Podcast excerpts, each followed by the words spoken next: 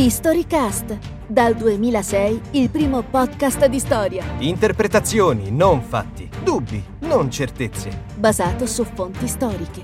Di Enrica Salvatori. www.historycast.it Dopo la presa del potere da parte dei nazisti, hanno imposto eh, la stella davanti e di dietro. E questo mi ha fatto molta impressione, insomma, perché non avevo mai visto una cosa del genere. E vedere degli uomini o delle donne eh, marchiati in quella maniera, insomma, non era una cosa che io potevo approvare. La mia opinione sul, su quello che è avvenuto e sulle mie possibilità è che l'occasione fa l'uomo ladro e di me l'occasione ha fatto quello che è avvenuto, insomma. Avendo la possibilità di farlo, l'ho fatto. Lei sapeva che gli ebrei venivano portati nei campi di concentramento? Tutti lo sapevano da 4 o 5 anni.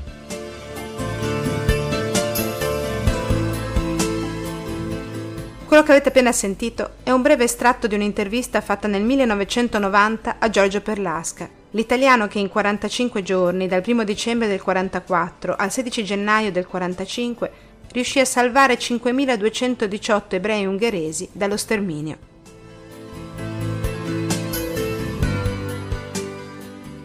La sua storia, che molti ascoltatori probabilmente conoscono già, o attraverso il libro che lo ha riscoperto, La banalità del bene di Enrico De Aglio, o per aver visto il film di Alberto Negrin con un magistrale Luca Zingaretti, bene, la sua storia ci aiuta a introdurre una domanda a cui ovviamente non sapremo rispondere. Quanto conta il singolo nella storia? Quale peso può avere una sola persona nell'evolversi degli eventi? Tanto per essere chiari, non stiamo parlando dei cosiddetti grandi uomini, di quelli cioè che palesemente hanno contato molto nel bene e nel male, perché hanno raggiunto posizioni di potere determinanti e le hanno sfruttate abilmente, modificando col loro operato la vita di moltissime persone. Di loro gli storici si sono occupati e continuano a occuparsi fin troppo. La storia del potere è infatti una potente calamita che attira molti sguardi, un po' per fascino, un po' per necessità. Ma oggi noi parliamo di altre persone, di coloro che, guardandoli da lontano, appaiono come piccoli scogli affioranti dalla superficie di un fiume in piena, argini incrollabili a cui però solo pochi riescono ad attaccarsi, incredibilmente forti, ma incapaci di arrestare la corrente. Non dirò che Giorgio Perlasca era una persona comune, perché non la era. Le persone comuni seguono la corrente e poi ad alluvione finita protestano, dicendo che non sapevano nuotare. Giorgio Perlasca evidentemente era fin dalla giovinezza uno che nuotava, ossia ragionava con la propria testa, dato che trasformò la sua adesione al fascismo in una consapevole partecipazione alla guerra d'Etiopia e poi alla guerra civile spagnola, ovviamente dalla parte di Franco. Ma dato che l'adesione a un'idea di per sé non rende ciechi, rifiutò il fascismo delle leggi razziali e fu pronto ad assumersi le responsabilità della sua scelta, quando l'8 settembre del 43 lo trasformò da rappresentante in Ungheria di una ditta italiana a prigioniero. Rifugiatosi presso l'ambasciata spagnola, si trovò nelle condizioni di poter aiutare gli ebrei ungheresi che l'ambasciata già tutelava, e lo fece all'italiana, barando, quando l'ambasciata ispanica si spopolò, si inventò la carica inesistente di console spagnolo a Budapest e con questa si accreditò presso il governo del filo nazista Slasi.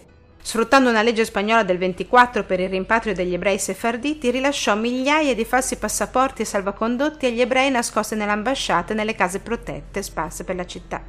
Pattugliò giornalmente Budapest sull'auto ufficiale e spesso portò cibo al ghetto e alle case protette, recuperò ebrei dai treni merci in partenza per i campi di sterminio, chiese favori, evitò stragi.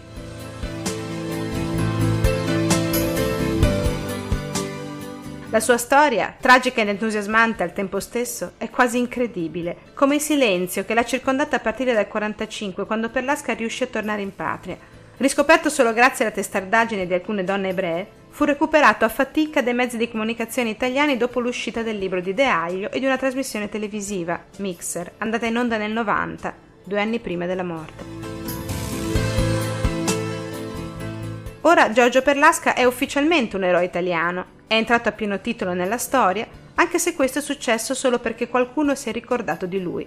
Ma qual è stata allora nel concreto la sua importanza?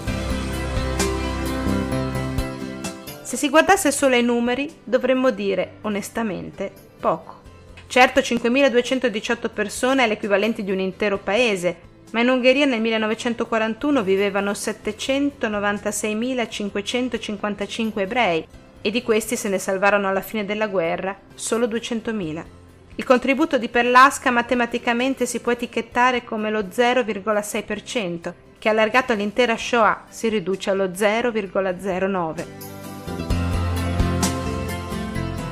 Ma per chi è sopravvissuto, come per chi lo ha riscoperto, si tratta di una quantità più che sufficiente, Sto parlando dello Yad Vashem, il memoriale ufficiale israeliano che ricorda le vittime ebree della Shoah, accanto al quale esiste il Giardino dei Giusti tra le Nazioni, dove sono onorati coloro che a rischio della propria vita salvarono degli ebrei dallo sterminio. Perché secondo il precetto del Talmud, se tu salvi una vita, è come se avessi salvato il mondo, a cui fa eco anche il Corano. Chi salva una vita, salva il mondo intero. Per essere giusti, quindi, una vita basta. Ma se per la morale o la religione, per quello che possiamo condividere del concetto di essere umano, la definizione ci suona incontestabile, possiamo ugualmente dire che i giusti sono stati importanti nella storia, che dobbiamo ricordarci di loro e se sì, perché?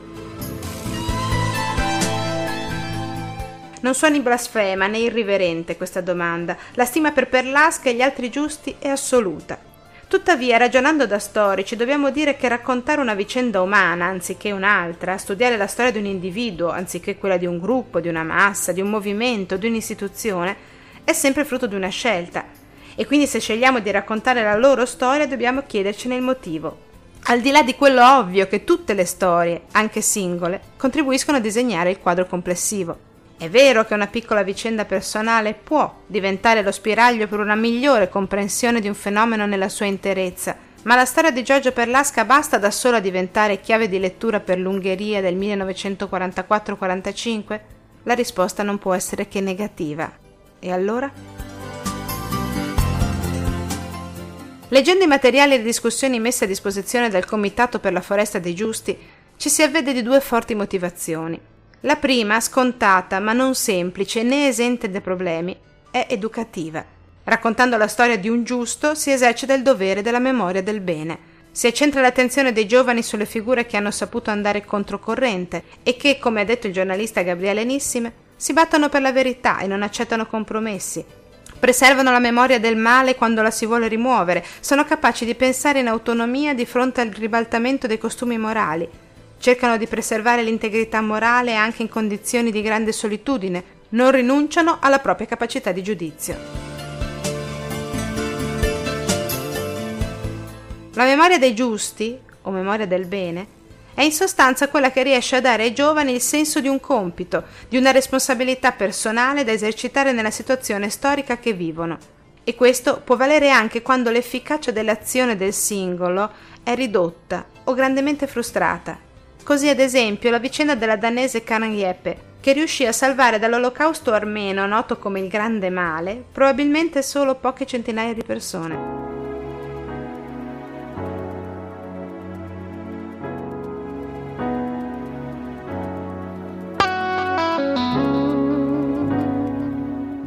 E pensare che aveva loro dedicato tutto, da quando, 27enne, decide di impegnarsi come insegnante nella missione tedesca di Urfa in Turchia, dove sono raccolti gli scampati e massacri del 1894-96.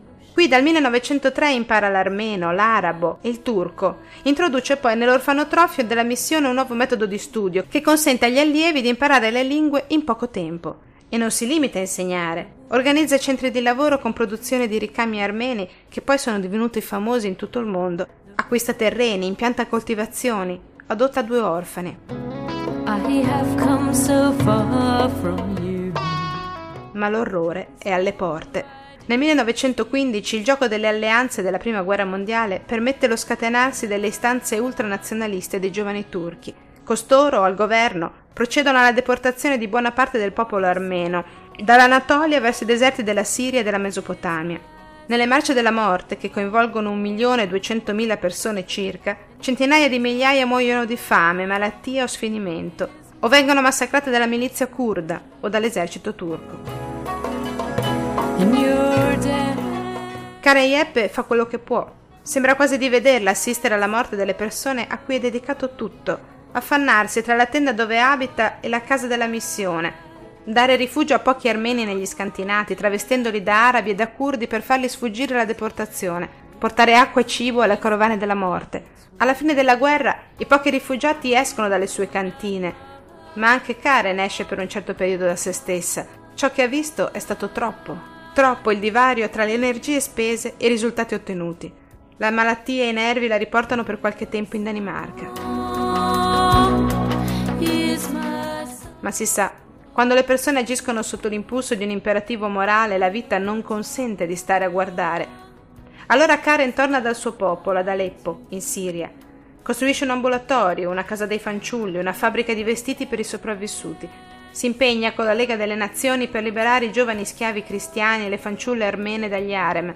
Nel 1923 dalle sue stazioni di ricerca e di soccorso riesce a salvare circa 2000 tra donne e bambini e a riunire l'80% delle famiglie ma la sua battaglia è costantemente frustrata dalla mancanza di fondi, dalla disattenzione colpevole delle istituzioni, dalla storia dei vincitori che rende, come lei stessa ha dichiarato, la notte così scura.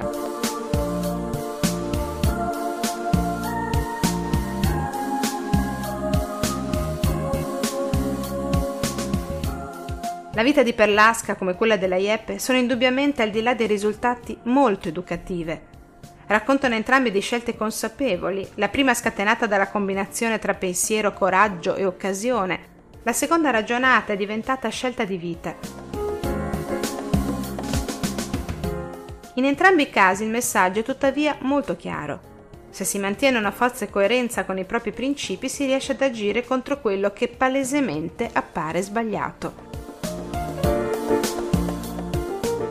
Entrambi, un determinato momento della loro esistenza, si sono chiesti fino a che punto avrebbero potuto vivere in pace con la propria coscienza se avessero commesso o non avessero commesso certi atti. Entrambi decisero di agire in un determinato modo non per cambiare il mondo per il meglio, ma perché, come ha detto la filosofa Hannah Arendt, questo era l'unico modo in cui avrebbero continuato a vivere con se stessi. Vero? Verissimo ma c'è un problema, anzi, più d'uno. Il tipo di insegnamento che i due danno è di carattere morale, filosofico, non storico. Perché se li si prende come esempi di storia dal punto di vista della linea storiografica si fa un'operazione assai antica, che non a caso è citata da organizzazioni per i giusti. È in altre parole il principio enunciato da Cicerone nel primo secolo a.C. Historia magistra vite.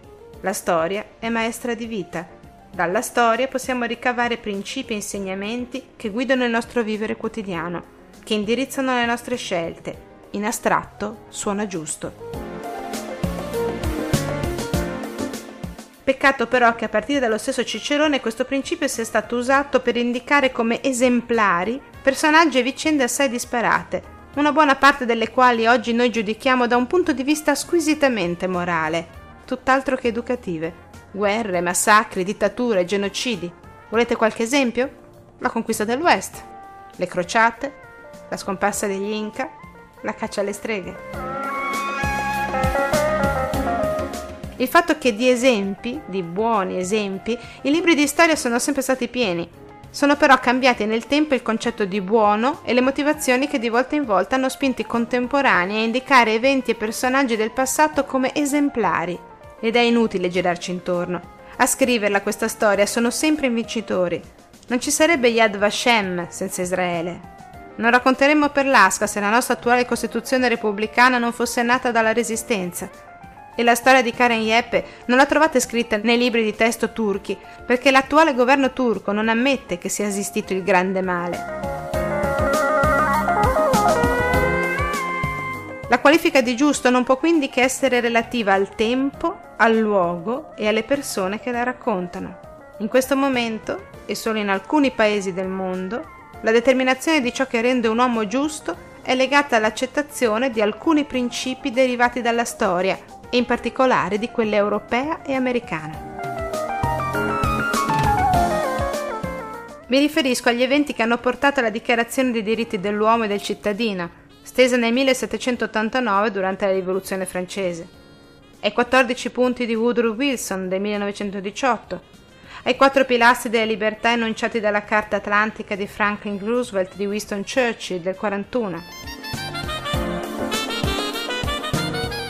È stata poi la Seconda Guerra Mondiale e i suoi orrori a far redigere la Dichiarazione universale dei diritti dell'uomo del 48 la cui qualifica di universale è derivata dal fatto che il conflitto appena terminato aveva avuto appunto carattere mondiale e che quindi i principi dei vincitori venivano estesi anche ai vinti. Ma la ratifica della dichiarazione vide importanti astensioni e la reale accettazione di tutti di ciascun principio della dichiarazione è tutt'altro che universale nel mondo. Le conseguenze pratiche di questi diritti sul piano della giustizia, ad esempio, hanno visto la creazione di tribunali come quello dell'AIA e l'attuale Corte Penale Internazionale, che hanno scontentato molti, suscitato critiche severe e i cui risultati sono lontanissimi dall'essere universalmente accettati. In sostanza, si fa fatica ancora oggi a definire con precisione un concetto condiviso di genocidio e di crimine contro l'umanità. Da lì ne deriva che anche la qualifica di giusto, come quella di criminale, è relativa a chi la pronuncia. Per sfuggire a questo inevitabile relativismo, nei testi delle organizzazioni che promuovono i giusti troviamo spesso il concetto di male, scritto con la M maiuscola, quasi a dargli un senso estremo, assoluto.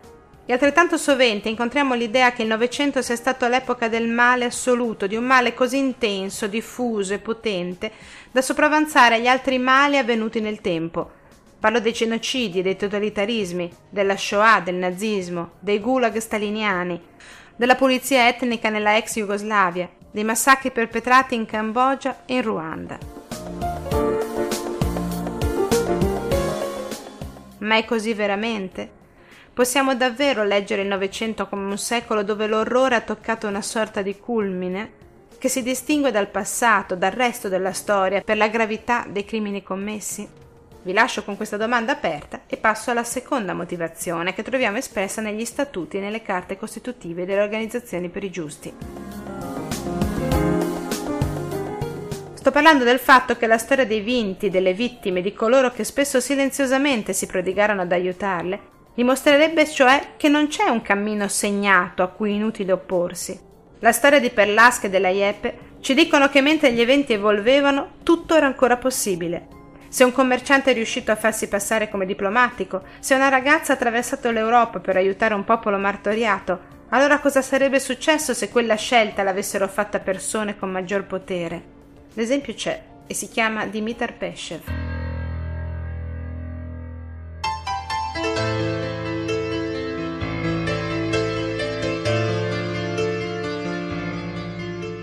Vicepresidente del Parlamento bulgaro e fautore dell'alleanza della Bulgaria con la Germania nazista, Dimitar Peshev accettò di ratificare le leggi razziali considerandole poco importanti.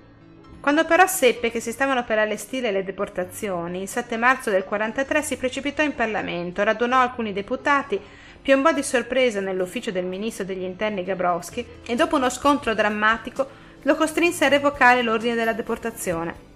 Poi telefonò personalmente a tutte le prefetture per verificare che il contrordine fosse stato rispettato. Grazie a lui e alla posizione che mantenne costante in seguito, tutto il paese insorse a favore degli ebrei. Per onor di cronaca dobbiamo dire però che di lui in Bulgaria si parla solo da poco, perché dopo l'occupazione del paese da parte dell'Armata Rossa, Pescev venne processato con l'accusa di essere antisemita e antisovietico Internato in un gulag per 15 anni, morì aspettando inutilmente di essere riabilitato. Come noto, la storia non si può fare con i sé e quindi ha poco senso chiedersi cosa sarebbe successo se altre persone in posti chiave avessero ragionato come lui. Tuttavia è vero che la storia di Pescev ci aiuta a non considerare la storia, anche quella del potere, come un percorso ineluttabile e meno che mai, come si faceva nell'Ottocento e nel Novecento, come cammino dell'umanità verso un progresso assoluto. Perché, come ha sostenuto Hannah Arendt, solo quando è accaduto qualcosa di irrevocabile possiamo tentare di tracciarne la storia. E la storia ha molti inizi, ma nessuna fine. Per questo appare importante recuperare tutte le storie, Raccogliere le storie dei vinti, dei silenziosi oppositori, degli scogli che resistono alla corrente è un modo per allontanare da noi l'idea che la corrente sia inevitabile, l'idea che il fiume non possa essere deviato.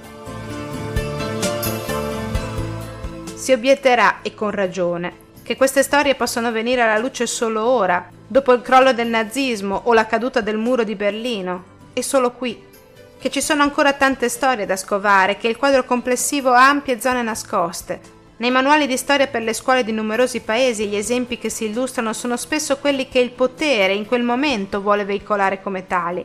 E noi stessi oggi, in casa nostra, nascondiamo, neghiamo, trascuriamo storie che ci danno fastidio, che urtano contro le nostre certezze. È vero, è verissimo. È anche vero però che oggi c'è un libro di storia in più a disposizione di chi vuole leggerlo. È la rete e la grande capacità di informazione che dà. Non a caso nei paesi non democratici come la Cina internet è censurata. Però oggi i serbi, croati e bosniaci, ad esempio, possono leggere la storia dei loro giusti, anche se questa non è scritta sui loro libri. Perché accada si devono creare le condizioni non solo economiche e tecnologiche, ma anche culturali perché tutti possano accedere in maniera critica e intelligente alla rete, ma questa è tutta un'altra storia.